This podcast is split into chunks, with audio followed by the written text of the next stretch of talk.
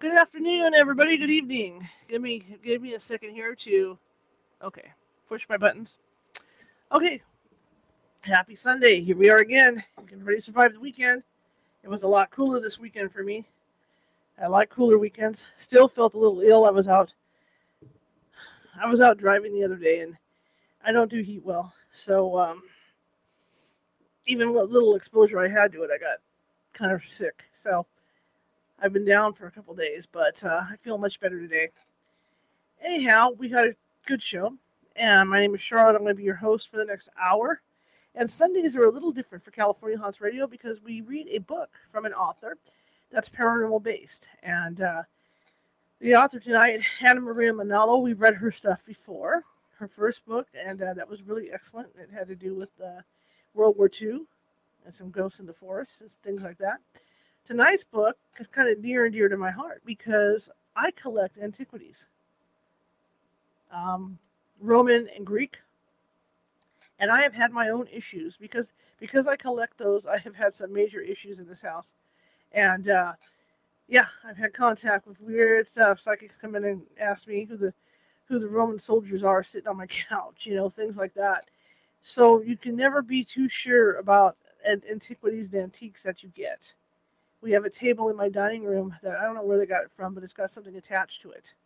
So I mean, my, my dining room has has like two ghosts in there. So um, yeah. So you never know when you buy old stuff. And I've always been adamant about not purchasing like an, antiques and antiquities and whatnot. But I got into it like because at one time you could get Roman stuff really really easy coins you know, and stuff that's not um, museum grade because they have to patch it, you know, put patches on it. So it was going really cheap on eBay. So I was snagging all kinds of stuff. And as it turned out, a psychic friend of mine came over, and there used to be an old desk chair in there from my dad's. Um, it's still in there, I think, from from my dad's uh, desk. And uh, psychic walked in one day and said, "There's someone or something sitting over that chair that has, you know, uh, gold like the gold armor on it has a red plume on it and i just went oh my gosh it's a centurion? So we took, we handled that. But i mean that's what can happen when you have antiques or antiquities in your house. You you don't know what's attached to it. I did a case out in vacaville years ago and uh, with my team and the bureau it had one of those old bureau things with the mirrors and stuff. Turns out that the psychic that went with us saw blood on the bureau, and that he had, this guy had I guess chopped up his kids and stuffed the body parts, or his wife had stuffed the body parts in, in the drawers of this bureau that this woman had, and she had all kinds of paranormal activity in her house.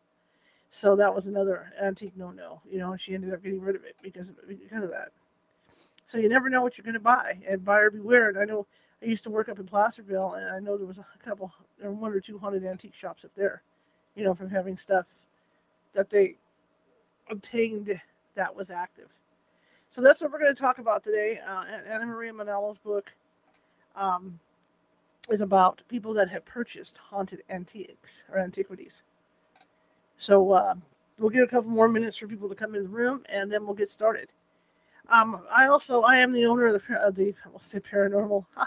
I'm the owner of the California Haunts Paranormal Investigation Team based out of Sacramento, California.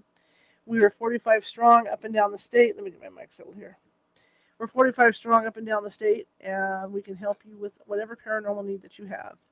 All right, I have a staff of six mediums, along with the other 45 team members that come from varying backgrounds. So we're not just going in to say you have ghosts. We're going in to really check your place out to make sure what's whether it's ghosts or whether it's it's nat, you know natural occurring things or whether it's man-made things causing the, causing the issues. So that's what we do. So if you're, you know, if you think you might have a problem, get a hold of me either at uh, californiahaunts.org, californiahauntsradio.com, Facebook, wherever you can get a hold of me. Okay. But anyway, let me get in here, and I'm going to tell you right now, I'm not going to be. If anybody comes in the chat room for this, I'm not going to be able to monitor it because the book is on a PDF, and so I'll be reading off the PDF on, on my laptop here. So um, there was no way for me to monitor this. Okay, so uh, okay. So without further ado, let me start the book. and then we'll read for about an hour, and that's going to do it. And we'll continue next week. We just finished Lizzie Borden last weekend. Long book, great book, lots of detail about Lizzie Borden. If you haven't, if you missed some of those or haven't heard the book yet, go on back and check through the archives. You know, if, if you're watching from, if if if you uh, listen via the podcast, check out the podcast archives on that. We also have a California Haunts RSS site where you can access. It's a, it's a separate website. All right. And please, if you're watching this from Facebook, please be sure to hit that like button or that follow button. If you're watching from YouTube, uh, we do this every Sunday. Uh, you're interested in other stuff because we not only read books, we talk about different topics. And uh, I think there's something on our YouTube page for everybody. So there's a little man in the bottom right hand corner uh, with a magnifying glass, little man, little ghost. Hit that, that'll subscribe you to our stuff over on excuse me, over on our YouTube page. All right. And if you haven't been to our YouTube page, you should go over visit it. And if you have trouble finding it, which some people do, go to CaliforniaHauntsRadio.com, click on the video that's on the front page, and that'll take you over to the YouTube site. Okay. But like I said, there's almost 400 videos. We've been doing this. This is our third season. I think we're starting our third season doing this. In fact, I'm pretty sure it's our third season now doing this. And we've got four, almost 400 videos sitting over there different topics, different types of guests, something for everybody. All right. Okay. All right. Like I said, I'm not going to be able to see who's in the chat room, nor am I going to be able to respond. So I'm going to set up the PDF right now so we can get going on this. And uh, I hope you enjoy the book as much as I do. All right. Let me see what I can do here. Back where to go? I think that's it. Okay. There our little bugger is. Okay. So the book is called, let me go up to the top here. Like I said, I'm not going to be able to answer questions or anything. So let me get up here. The book is called. No, that's not the book. The book is called da, da, da, Haunted Heirlooms by Anna Maria Manalo. Is the book. So let's just jump. I don't know if you guys want to hear the introduction or we just go to the first story. Do you guys want to hear the introduction on this? Let's see. Uh huh. Uh huh. Uh-huh, okay. All right. We got a forward on here. Let's see what the forward says.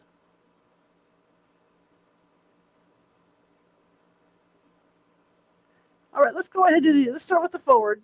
Then we'll try the introduction, and we'll just start rolling that way. All right, I'm going to go ahead and enlarge this, so I'm going to lean forward into your faces real quick so I can do the enlarging on here on my screen. See, that's one thing, guys. Here's, here's something to tell you all is if if you're blind like I am, best thing they ever invented was touchscreen computers. Okay, here's the forward. So let's do this. And the forward is by Jim Harold. So let's read the forward. I have always loved thrifting, but my enthusiasm has been dampened a bit in recent years. First, while I love antiques, my dear wife, Dar, classifies most as old junk.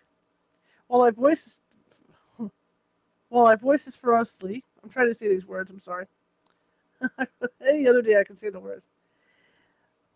While I disagree with this, she has an excellent eye for interior design, and I mostly go with her thinking about furnishing our home. Though I believe antiques can be quite lovely when artistically placed together in a room, I'm not anyone's idea of an interior designer. Still, that's not the main reason I become less of a collector in my middle age. The other reason is a bit more sinister. I'm a professional podcaster who has done over 2,000 episodes of programs dealing with the supernatural. And this time, I have interviewed great thinkers on the questions of hauntings and haunted objects.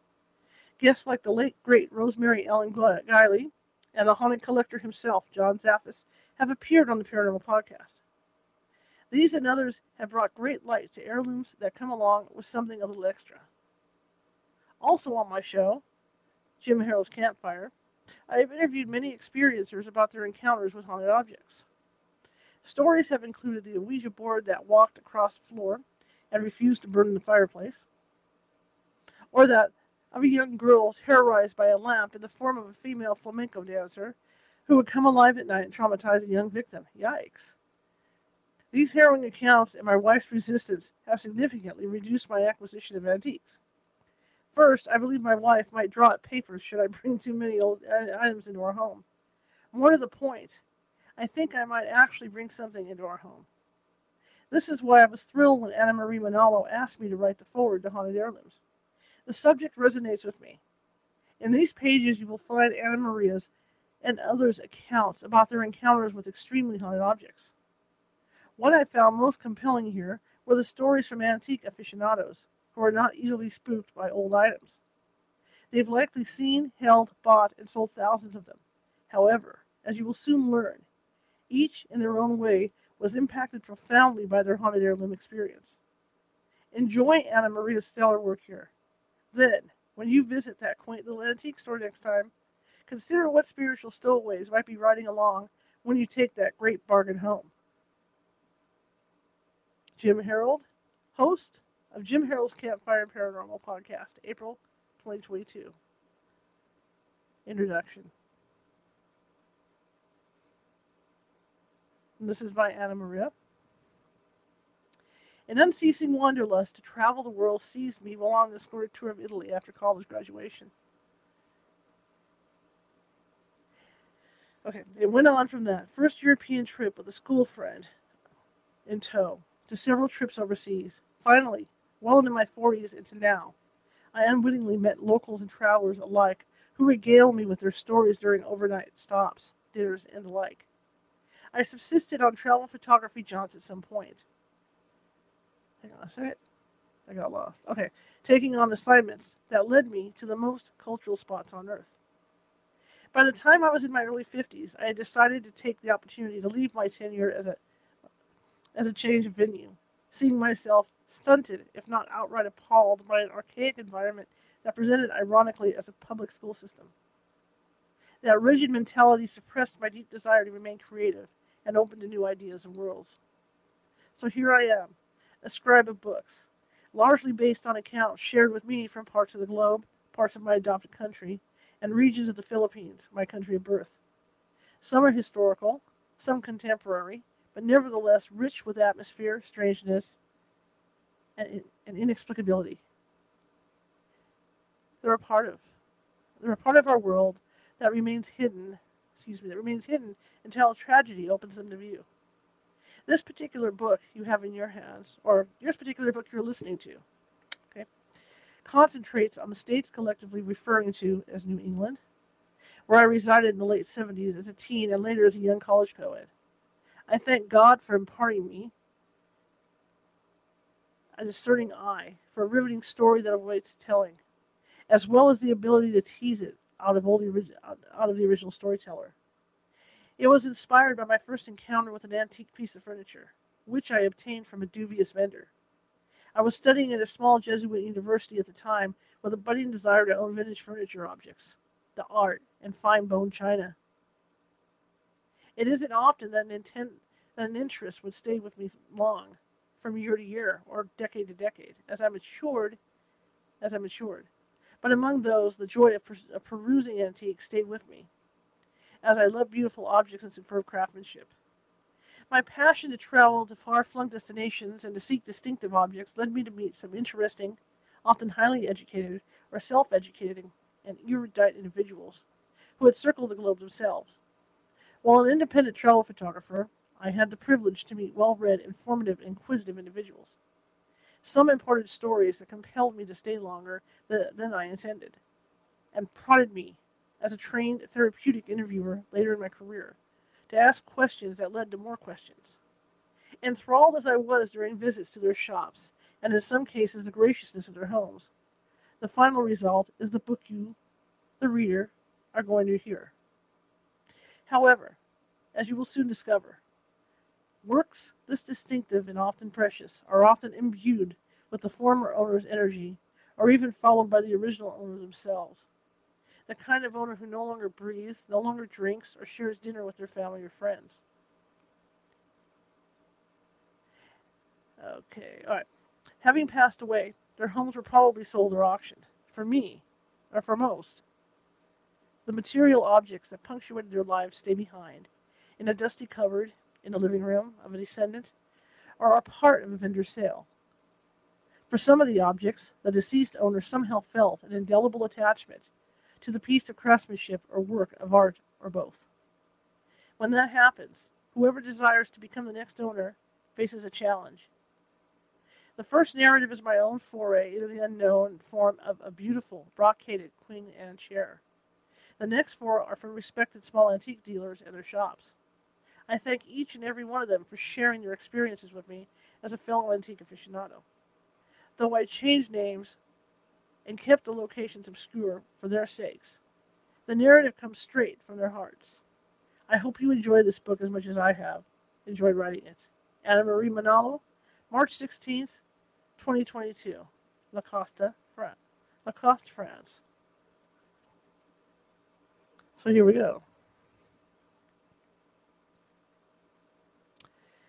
The Queen Anne Wing Chair, Part 1. Chapter 1.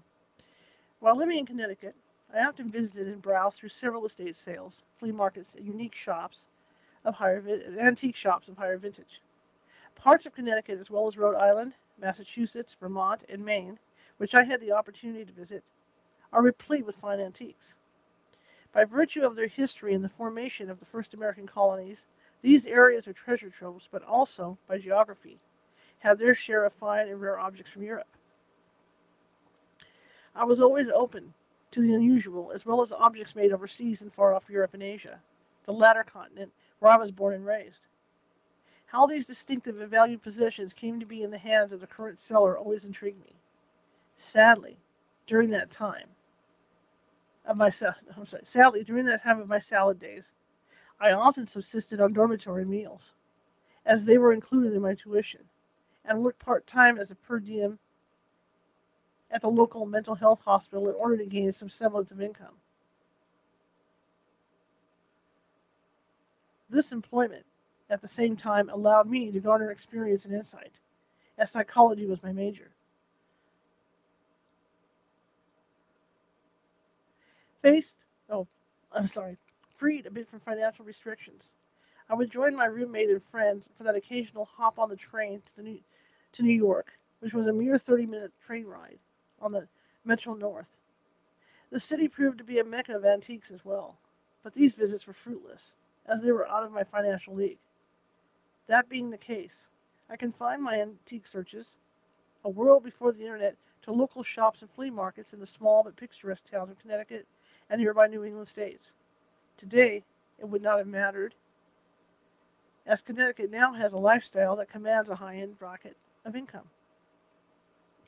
Despite the limitations of my funds, I remained undeterred from traipsing through vintage and flea market antiques, some questionable in origin, and kept close to the vest of the unknown seller.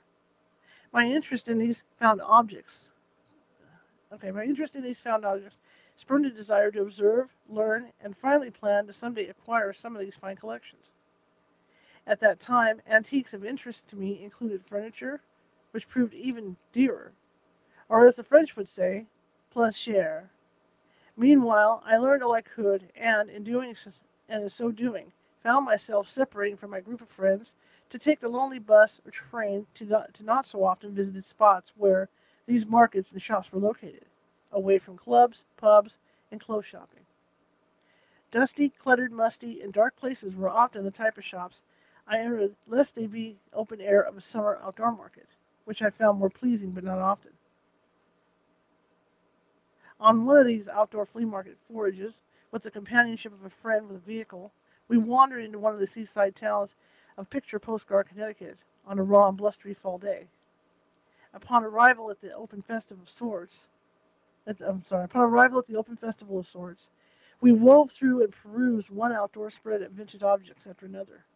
Hours later, I stumbled upon a cushioned chair that appeared to be a Queen Anne in style, softly but firmly padded in brocade fabric, with cherry wood legs and wings on both sides of the seat back.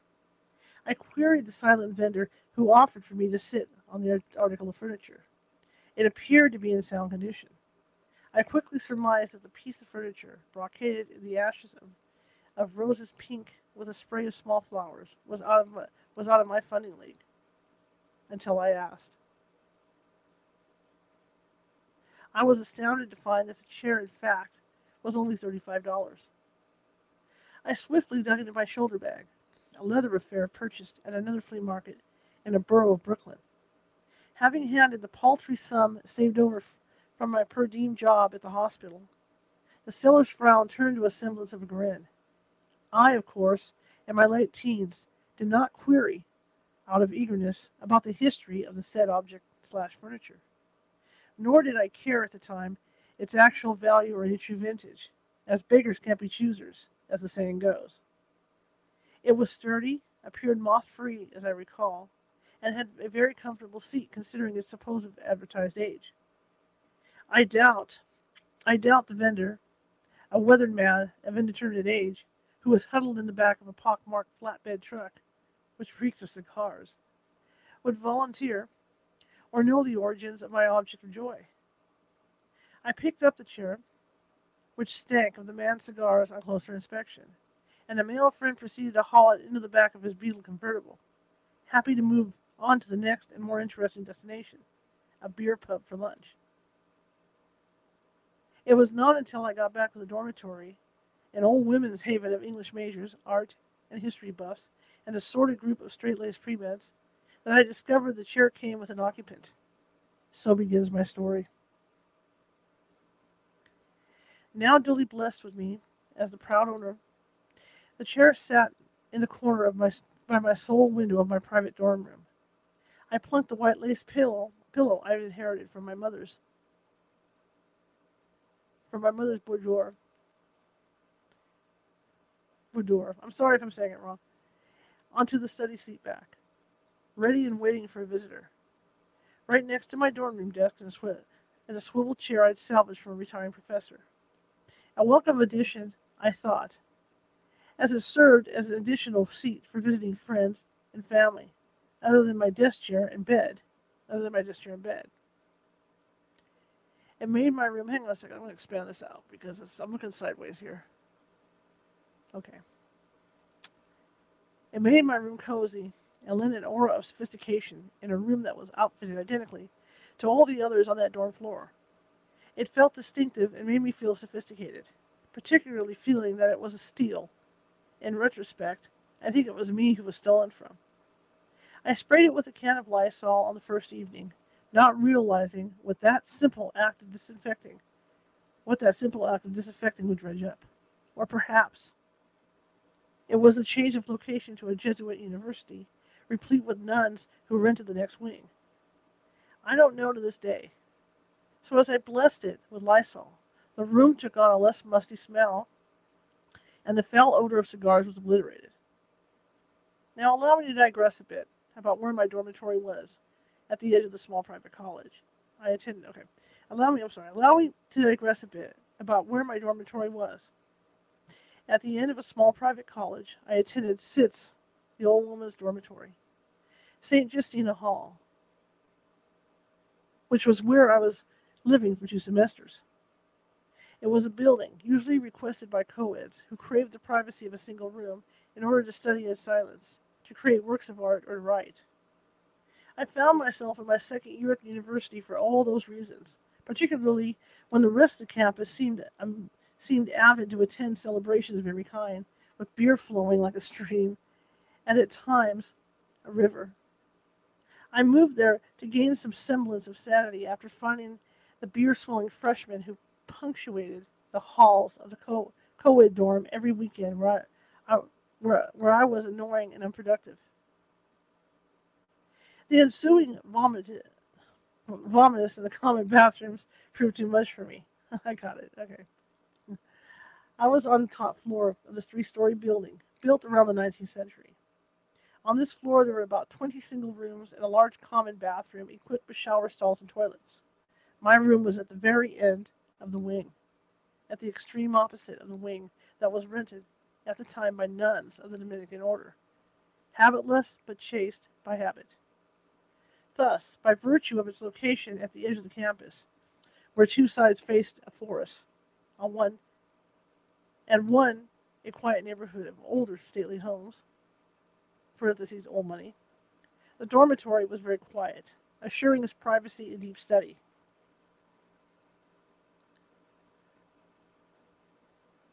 The first evening after my acquisition of said chair, found me arriving back early from the cafeteria after an early dinner. My plan was to eat early so I could get a head start on reviewing for finals, which was the following week. It was about two weeks before the end of the first semester, which in American universities at that time meant there was a m- month long winter break that we were collectively looking forward to after a very demanding semester.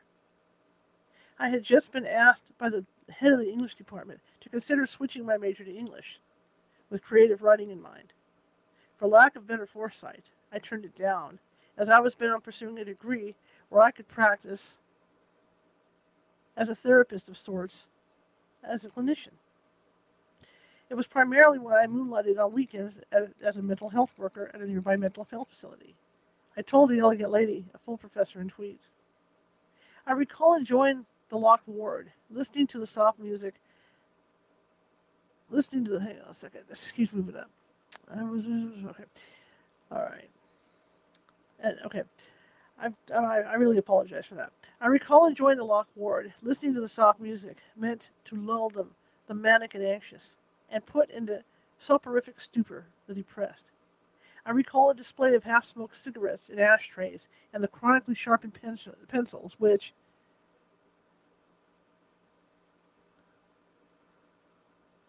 Here we go. I'm so sorry. And, and chronically sharpened pen, pencils, which was a subtle, which was a subtle demand for us, the staff, to chronicle observations. To chronicle observations in the treatment plants and reports of every shift. EMA for early morning awakening, red dots for watch, yellow for noncompliant, and so on and so on. DSM 3, the Diagnostic Standard of Mental Disorders, Axis 1, two, three, four, and five. A book we were learning by heart as part of our part time job. It was not good at the change of shifts to hear someone had escaped and four point restraint. I'm sorry, I really apologize. It was not good at the change of shifts to hear someone had escalated and four point restraints were used. That meant that if they all restrained, if they all, if they were still restrained in bed by the time our shift began at 3 p.m., we had to take a turn every 15 minutes to do a bed check. Even more so on a suicide attempt.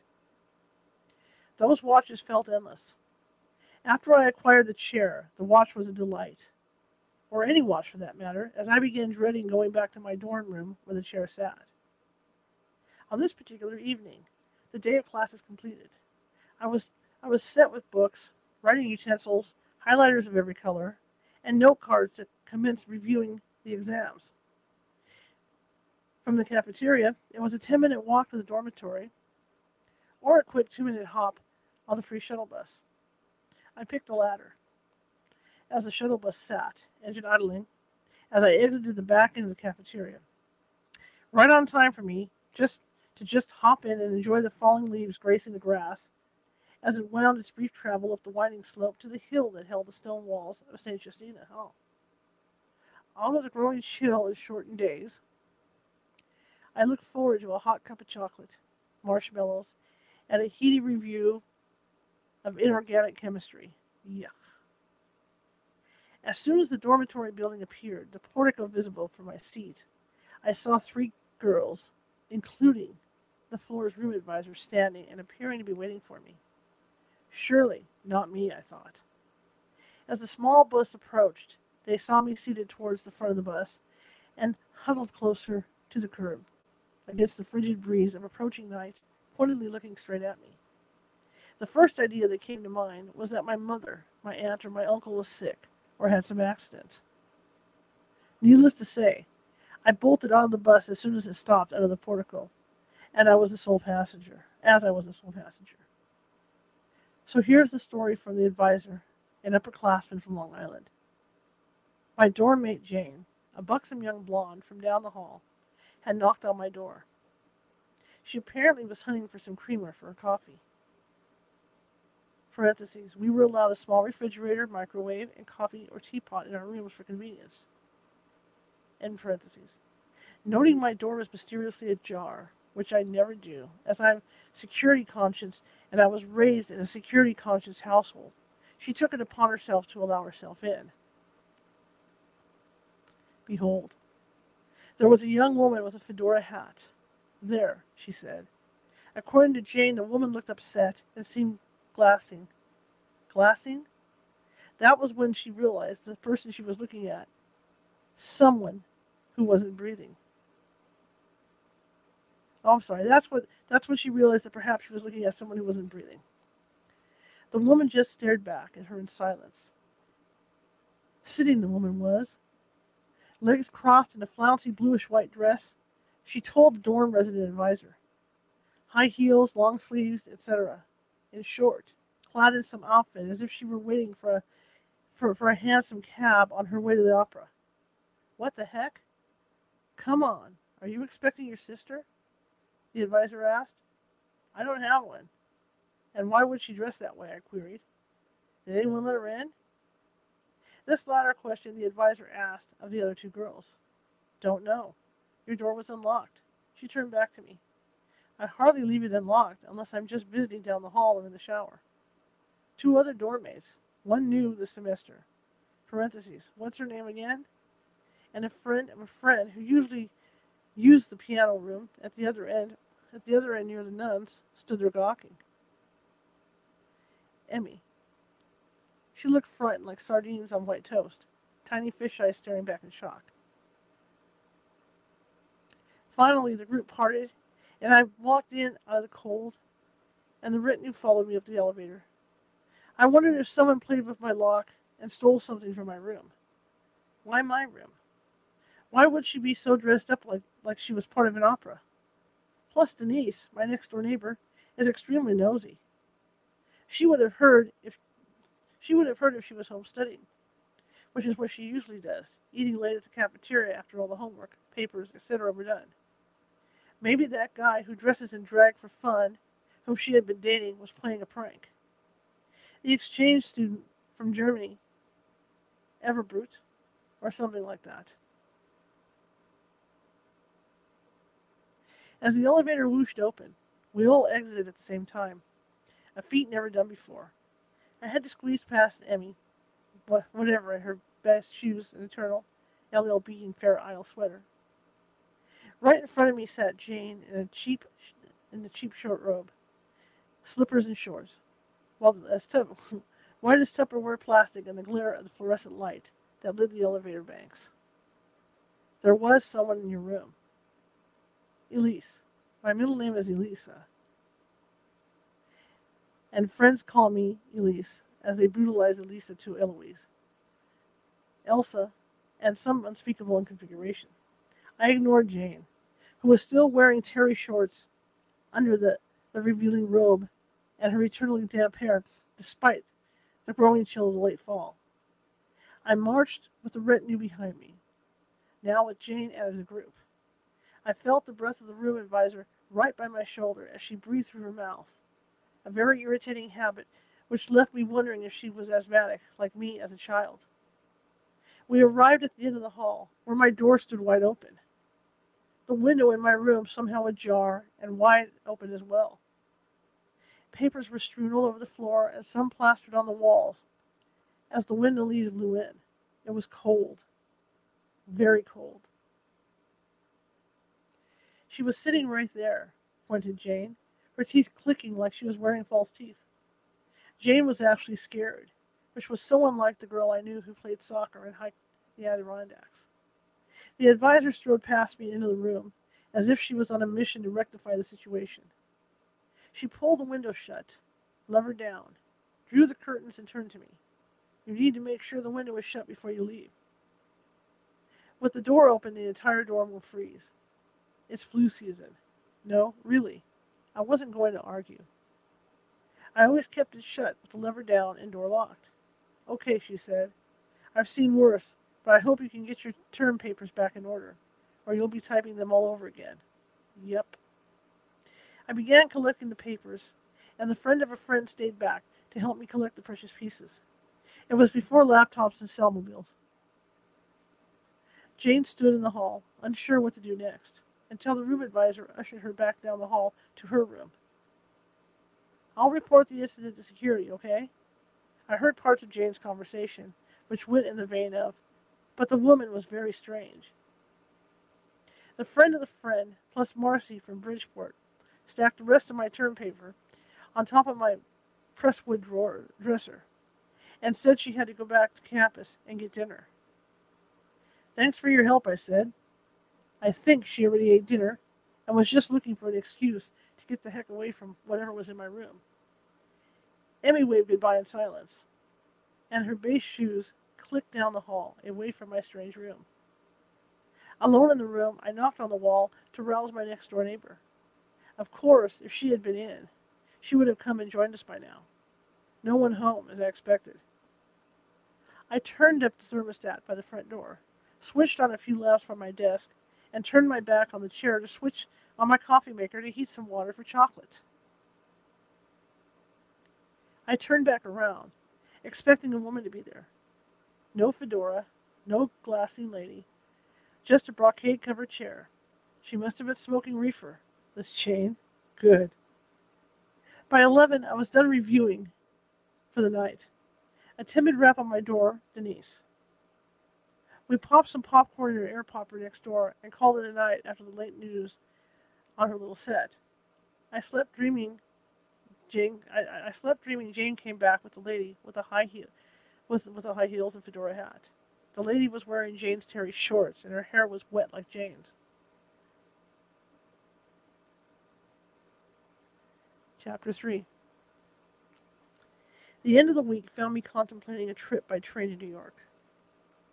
It was a plan hatched by a few friends who wanted to see a play, which back then was not as expensive as it is today, but still not as cheap as I liked. On this occasion, we collectively picked off Oh, I'm sorry. Sorry. On this occasion, we collectively picked an off-Broadway. Well, it was close. An off-Broadway production. For the life of me, I can't recall the production nor the cast, which actually ended up being in Brooklyn. The room advisor kept keen on keeping her job, remained unduly conscientious, and paid a visit to my dorm room to check that it was locked. It was. Denise told me later. Off we went into Manhattan for lunch, and then the play at 4 p.m. Just in time for a late dinner back at on campus. I think I was excited at the time. I forgot. I told my friend Sherry from another dorm that if she couldn't find her crib notes for the art history exam, which we both we both took an elective, she could knock on Denise's door next to me, and she would let her in. We had keys to each other's rooms just in case of a fire, but no one else had my key but Denise.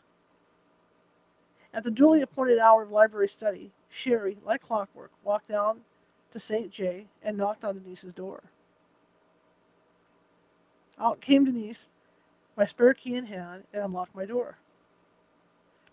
Before Sherry could turn on the light, she smelled perfume, like an overpowering scent, enough to make her think someone was, was in my room. Remember, I'd sprayed Lysol all over the chair to dispel any scent. It was back the strangeness. And no, I did not take my mother's. I did can't even say that, so I'm gonna. I did not take my mother's French perfume with me. Denise turned on the light and began fanning the room with her hands. It was a cloying scent, unpleasantly strong, they recounted. Then they both saw smoke coming from the corner of the room where the chair sat. Both she and Sarah, Sherry smelled it, like a chemistry class. Denise, disgusted, thought I had taken up a habit. What odor was I trying to mask? That could, ca- that could cause a fire, the room advisor said later. Denise searched the corner behind the chair. The room looked looked in the trash bin. Denise searched the corner behind the chair, the room, looked in the trash bin, and couldn't locate why smoke was coming out the corner. Until she looked right at the chair. The chair was smoking. Denise grabbed my coffee mug, filled it with tap water, and approached. Examining it, ready to douse it and destroy the fabric. Sherry touched the chair, assuming it would be hot to the touch. It wasn't. The smoke suddenly disappeared. Then the window blew open. I came back to the dorm to find another group of students waiting for me. This time the advisor was upset. Two days later, a student, Gina, exited her room just two doors down and saw the same headed lady in the heels. It came out of my room and floated, yes, floated towards her. She screamed, and that had everyone running out of their rooms to look. My door was locked, and no sign of the supposed lady. I became famous overnight because of my room. I was holding hostage a woman in distress, wearing outdated clothes. The weekend of the next encounter found me at the hospital, dreading what might happen next, as it seemed that these episodes happened when I wasn't in the room. I was in suspense during the entire shift. I had begun dreading what was happening in my room and what I'd brought home with a chair. I kept vigil one night, sitting on my bed with a book open, one eye on the chair. Nothing. Back then, I was not into the supernatural and still remember the incidents in the haunted home across the street in the neighborhood where I grew up. A haunted neighborhood, as a matter of fact, a medley of Japanese soldiers buried all over the neighborhood, under the houses. That story was told in detail in my first book, Portal. I didn't need that following me here. A respite from all that chaos and fear now that I was living halfway around the globe. Now this. Truly, the incidents with my dorm mates and friend Sherry made the chair less attractive to me. I sought to look for a place to trash the chair and if the events continued. The luster of its vintage or supposed vintage status began to ebb like a Volvo with no spare parts. The shift at the hospital was uneventful and rather dull. I passed the key to the ward to people on the next shift, advising them on the notations of the meds that, that had all been given out by the duty nurse without incident. Then I drove back to the quiet roads through town and snaked down the narrow road towards St. Justina Hall at the end of the campus. The parking lot next to the dorm was quiet, as expected, being, being, late, being a late Sunday night. The next day, Monday, was the last day for reviews, at least for me, and some of my dorm mates. Then midterms were upon us. Chapter 4 I looked up at my window and noted the dim light, which would be the night light I left on. The next window over was Denise, next door, light still blazing. Half my neighbors in the hall were up, and the faint sound of violin music and an assortment of Springsteen and Billy Joel could be heard through the windows. Good. A very normal average night before, before a new week. Elitists and preppies and mysterious Latino Asians like me mixed in one building. The elevator whooshed open, and the music from different rooms all blended together, as some dorm rooms were open. However, as I approached the end of my wing, it became quieter, more subdued, like an old duck in a lake in, in a lake of geese. The more studios and okay, the, the more studio studios of the wing. I passed Denise's door and stood to unlock mine. A photo of my New York group of friends who trained in Brooklyn with me for a play pinned to the door. I took it down, noting it came with a note from Dave, my erstwhile flea market buddy, who had hauled a share of suspicious or- oranges in his beetle. The photo of the group stared back at me as if accusatory. As I plucked it off, as I plucked it off and entered, tossing my coat on the bed, I noted the room was warm and toasty. I'll get back to Dave later in his note. I proceeded to rifle through my books to prepare to hunker down for the night. My stack of ready notes outlined on 4x6 note cards, Con- concept names with a sentence or two on the back to jog my memory, and then shuffled them to help recall on order. This should be fun, as I liked abnormal psychology. In my wheelhouse, as my professor would say, while he touched his handlebar mustache and drummed his growing paunch. This absorbed with the excuse me, this absorbed with the mutiny of study. I forgot about Dave's note and settled into my swivel chair. The chair squeaked as the night wore on, screaming to be oiled, and my back yelling for a change of position. So I stood, forgetting I had neglected to get water for the hot chocolate. I would later need that I would later need during my break. And I decided that if Denise was timing her study break, which she often did, the unspoken rule was to take it by midnight. I grabbed the pot from its corner by the hot plate and darted out of the hall for the water cooler. Having filled the pot for at least two people, I took my time walking back down to my end of the hall, noting in my slippered feet how silent the dorm had become. I re entered minutes later to observe that the room had remarkably cooled. So much so that now I felt I needed the hot chocolate sooner than I thought. I turned on the portable electric stove with its two heating elements and plugged down the pot, now filled with at least four mugs of hot water. I sat back down on the squeaky chair and thought it squeaked my name, Elise. Ignoring it, I proceeded with my review. Minutes of silence ensued. The kettle began whistling, awaking me from my concentration. Two mugs, which contained hot chocolate powder from Swiss Miss, sat from the previous night when I had originally intended to brew. I expected one I inspected one mug for ants. Convinced it was still good, I poured the steaming water, hoping the scent wouldn't carry into the hall, inviting an eternal friend, Bernice, who loved food breaks. Sipping, with the hot steam fogging my glasses, I sat on the swivel chair and saw that I had dropped Dave's note on the floor under the under the chair. I placed the mug on the desk, leaned over to grab the note. A sigh. I paused, pulled away and sat back, looked around. Then I felt the breath near my left ear, the chair. I was perplexed. Then I felt sadness. Then I felt the hairs on my arms go up. I shot I shot up from my seat. A strong sense of foreboding filled my psyche. Someone was in my room.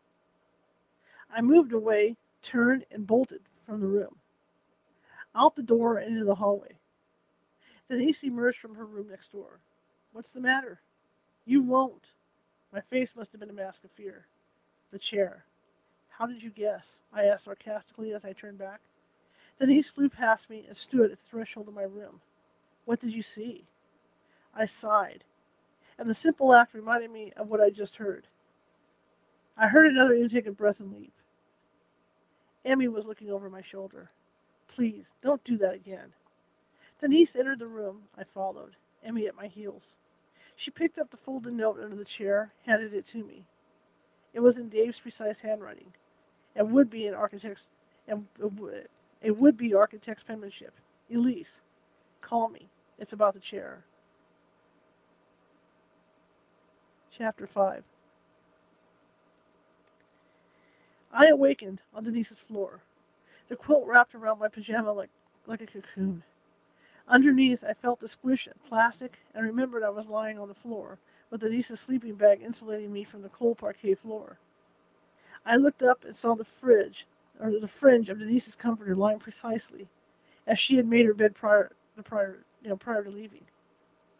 Bolting up after seeing the sunlight, I realized I was running late for breakfast and, thus, the first midterm.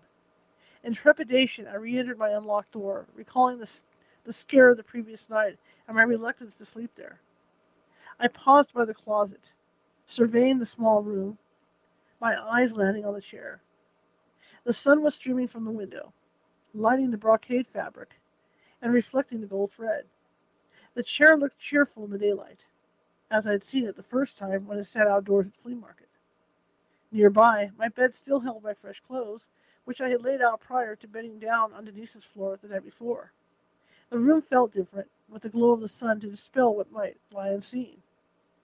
Relaxing, I quickly changed and ran down the steps, hoping the shuttle bus was at the portico. Now, of course, it wasn't. I ran down the lane, my messenger bag thumping by my side, my slim volume of interview notes with me. No point in taking books along, as whatever didn't make it to my memory would not be there in the remaining minutes before the two major exams. As I sat in the amphitheater, waiting for the midterm to be handed out, I observed two of the girls from the dorm talking below me towards the front. I looked down at my pencils, not wishing to make eye contact as the dreadful episodes with my new piece of furniture had by now circulated past my floor of the dorm. I wanted to focus on my exam at hand and didn't want to deal with the gossip that the chair initiated. A middle aged Jesuit priest dressed in clerical collar trudged up the aisle, handing out copies of the exam. Since I usually sat high up on an aisle seat, this class was no exception. So he would be handing me the sheaf of papers and the and the, the uh, hang on a second. Okay, it jumped up. So he would be handing me the sheaf of papers and the small blue notebooks we were expected to fill in response to five essay questions. The professor, a man also in his late 40s, was passing the blue notebooks, following behind the clergyman. As the priest approached, he paused, making eye contact with me. I recognized him from the ministry, and his office was at the rectory adjacent to the chapel. He was obviously assessing on this day and appeared to recognize me, though I could not recall his name. He stopped by my chair, handed me the exam copies while he studied me, and asked me to take one and pass and pass the next and pass the rest of the row to my right. Fine. The comfort routine. The comfort of routine. Then he seemed to be deep in thought, grappling with an internal question that seemed to close his lips. I sensed it was important to him. Do you need help? I glanced back, unsure of his meaning. You brought something to the dorm recently. Our eyes locked. Oh, that. Yes, that. I looked around, conscious of my seatmate. I can come and I can come and bless it if you're willing. I strongly recommend it. I nodded. He gave me the semblance of a smile. I'll call and ask for you, and we can make an appointment. Thank you, Father. The sooner the better. Yes, Father. He patted me on the shoulder and resumed handing out the exams. I looked forward and caught the eyes of the two girls below me from the dorm. They quickly turned away and faced front. I leaned into the first page of the test. My hands were shaking as I scribbled my name on the test. Chapter 6 Marcy bolted down the hallway towards me, the soles of her rabbit slippers, the soles of her rabbit slippers making a clack, clack, clack sound on the, on the linoleum. I had just exited the elevator and returned from early dinner. She pointed at the phone banks past the common bathrooms. There was a guy named Dave on the phone. I hadn't planned on calling him until the end of the week after midterms were done. It was unlike him. I wondered why it wouldn't wait. I picked up the hall phone. You still have the chair in your room? Um, yeah. And then take a breath. Get rid of it. I'm getting it blessed, if that's what you mean. Get rid of it. Totally. I looked around, checking to make sure no one was within earshot. Of course, Jane's door was open. I put the phone down. The cord dangling. I peered into the room past the closet. She must be in the bathroom. Dave, can I come to you? It's more private. Sure. After dinner around seven-ish? I looked at my watch. It was 5.30. I guess this can wait. I'd rather not. Okay. Be here. I'm going to reserve the study room on, on my floor so we can talk. I'll knock on your door. Cool. Bring your books if you need to. Can I stay over? A pause. Oh shit. No, silly. I don't mean it that way. Dave chuckled. Yeah, okay, I got you. D- didn't think so, but you never know. A pause. Elise? Yeah? It's bad, isn't it, on your end? I'll tell you when I see you. You got to sell it or toss it, I'm telling you. That weekend, I had another shift at the hospital overnight. Glad for it, as I needed to find a place to sleep.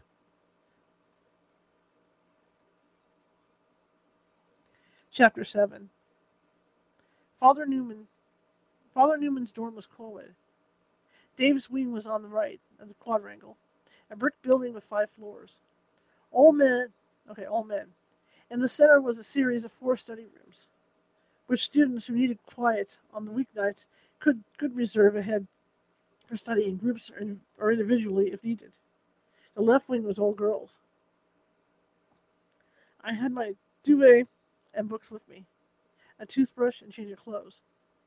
It made it look like Dave and I were into something heavy, as it was midterm week when most people only had studying in mind. However, I didn't care. I didn't want to overstay my welcome with my neighbor Denise, and Bernice, who would have kept me up all night with her television and eternal bag of popcorn, wasn't on my option list. I could have gone to the beach houses and stayed with my art friends, Trey and Lucas, but I didn't. But I didn't even dawn it didn't even dawn on me to get this far. I made a note to call them and perhaps visit to let them know my new situation. I truly hated to impose, but theirs would be ideal, as it was an entire beach house. What would be a better excuse? The shuttle would take me there for free, a mere five minutes down the road, facing Atlantic, facing the Atlantic. I stepped up to the front door, and a young man, a senior, held the door for me. He winked, and I gave semblance of a grin. I wondered what he was thinking, with my change of clothes and the duvet over my shoulder. Oh well, shit happens. The priest hadn't called, and I made a mental note to pay a visit to the ministry office to see if I could discuss what he knew about the chair and the goings on since it had come into my possession. Suddenly, I had a lot to do besides study and work at the hospital. I needed to unload the chair. It was truly now a pain in my. Dave was his usual self, except I detected he was asleep. His two roommates were both in, hanging out, huddled, with a can of beer each and a hot bowl of popcorn. They appeared ensconced for the night with a movie, and one extended his hand and offered me a beer. Wilt and Winston, Wilt or Winston or something. He had deep blue eyes and a shock of blond hair. Taken, I was sure. I thanked him, but declined the offer, as I needed a clear head for a good review of my Renaissance art elective. With his books under his arm, Dave led the way into the study room, with its view of the quadrangle and the students moving to and fro under the streetlights. It was a frosty night. You look like you've been burning the midnight oil. Dave looked at me, uh, looked at me askance. I wish it were from studying for the exams, but it's not. I looked back, concerned, guilty, even scolded. Dave leaned back on the armchair after shutting the door. A leather affair, outdated but comfortable. I pulled my knees up, studying him, waiting, studying him, waiting. He twirled his pen. Let's say I've not had a good night's sleep since I brought back that chair for you. He peered at me from his Coke bottle glasses, a bit like John Lennon without the goatee. I'm listening. I don't know about you, but the first night back, yeah. The first night back, I had a nightmare of sorts. Well, a lot of nightmares. I put my feet down and moved the chair closer. I feel bad. I brought this on you. I truly. I saw a woman. Hat like in the 20s. So little heels or something. Like that old like that old fashioned stuff from the Roaring I finished for him 20s. Bluish dress. Yep, you saw her too? I now had his full attention. No, but Jane did. Then another girl. Then I told him everything. Well, it's strange. Here, you know, guys go gaga when they see a woman in the showers. Someone saw her and thought they saw a woman following me in the, into the shower. Tell me again. Hat like the ones they used in the old days. Bluish white dress. She was kind of shimmering. This is all in a nightmare. Three nights in a row. Then the night before, you know, you know Ed, the resident priest. Yep. He was the one who saw her follow me into the bathroom. Great. He was nodding with the gravity. Get rid of it. I thought at first I just ate too much at night. Priests don't take that lightly. I'm having it blessed, Dave. I told you it won't work. This thing's got a bad vibe. Trust me, it will. Only a ghost, unlike my old neighborhood. Dave shakes his head. He nervously taps on the table. He looks away in disagreement. I need my sleep, so do you. Just let me get it blessed. If it doesn't work, will you let me take it out and toss it? As in a dumpster? As in a dump site. Somewhere across state lines. Dave was serious. Deal. Let's hear what Joy has to say. Joy was Joy Bernard, a classmate living in the same dorm as Dave, who was reputedly psychic and worked with tarot cards and did seances.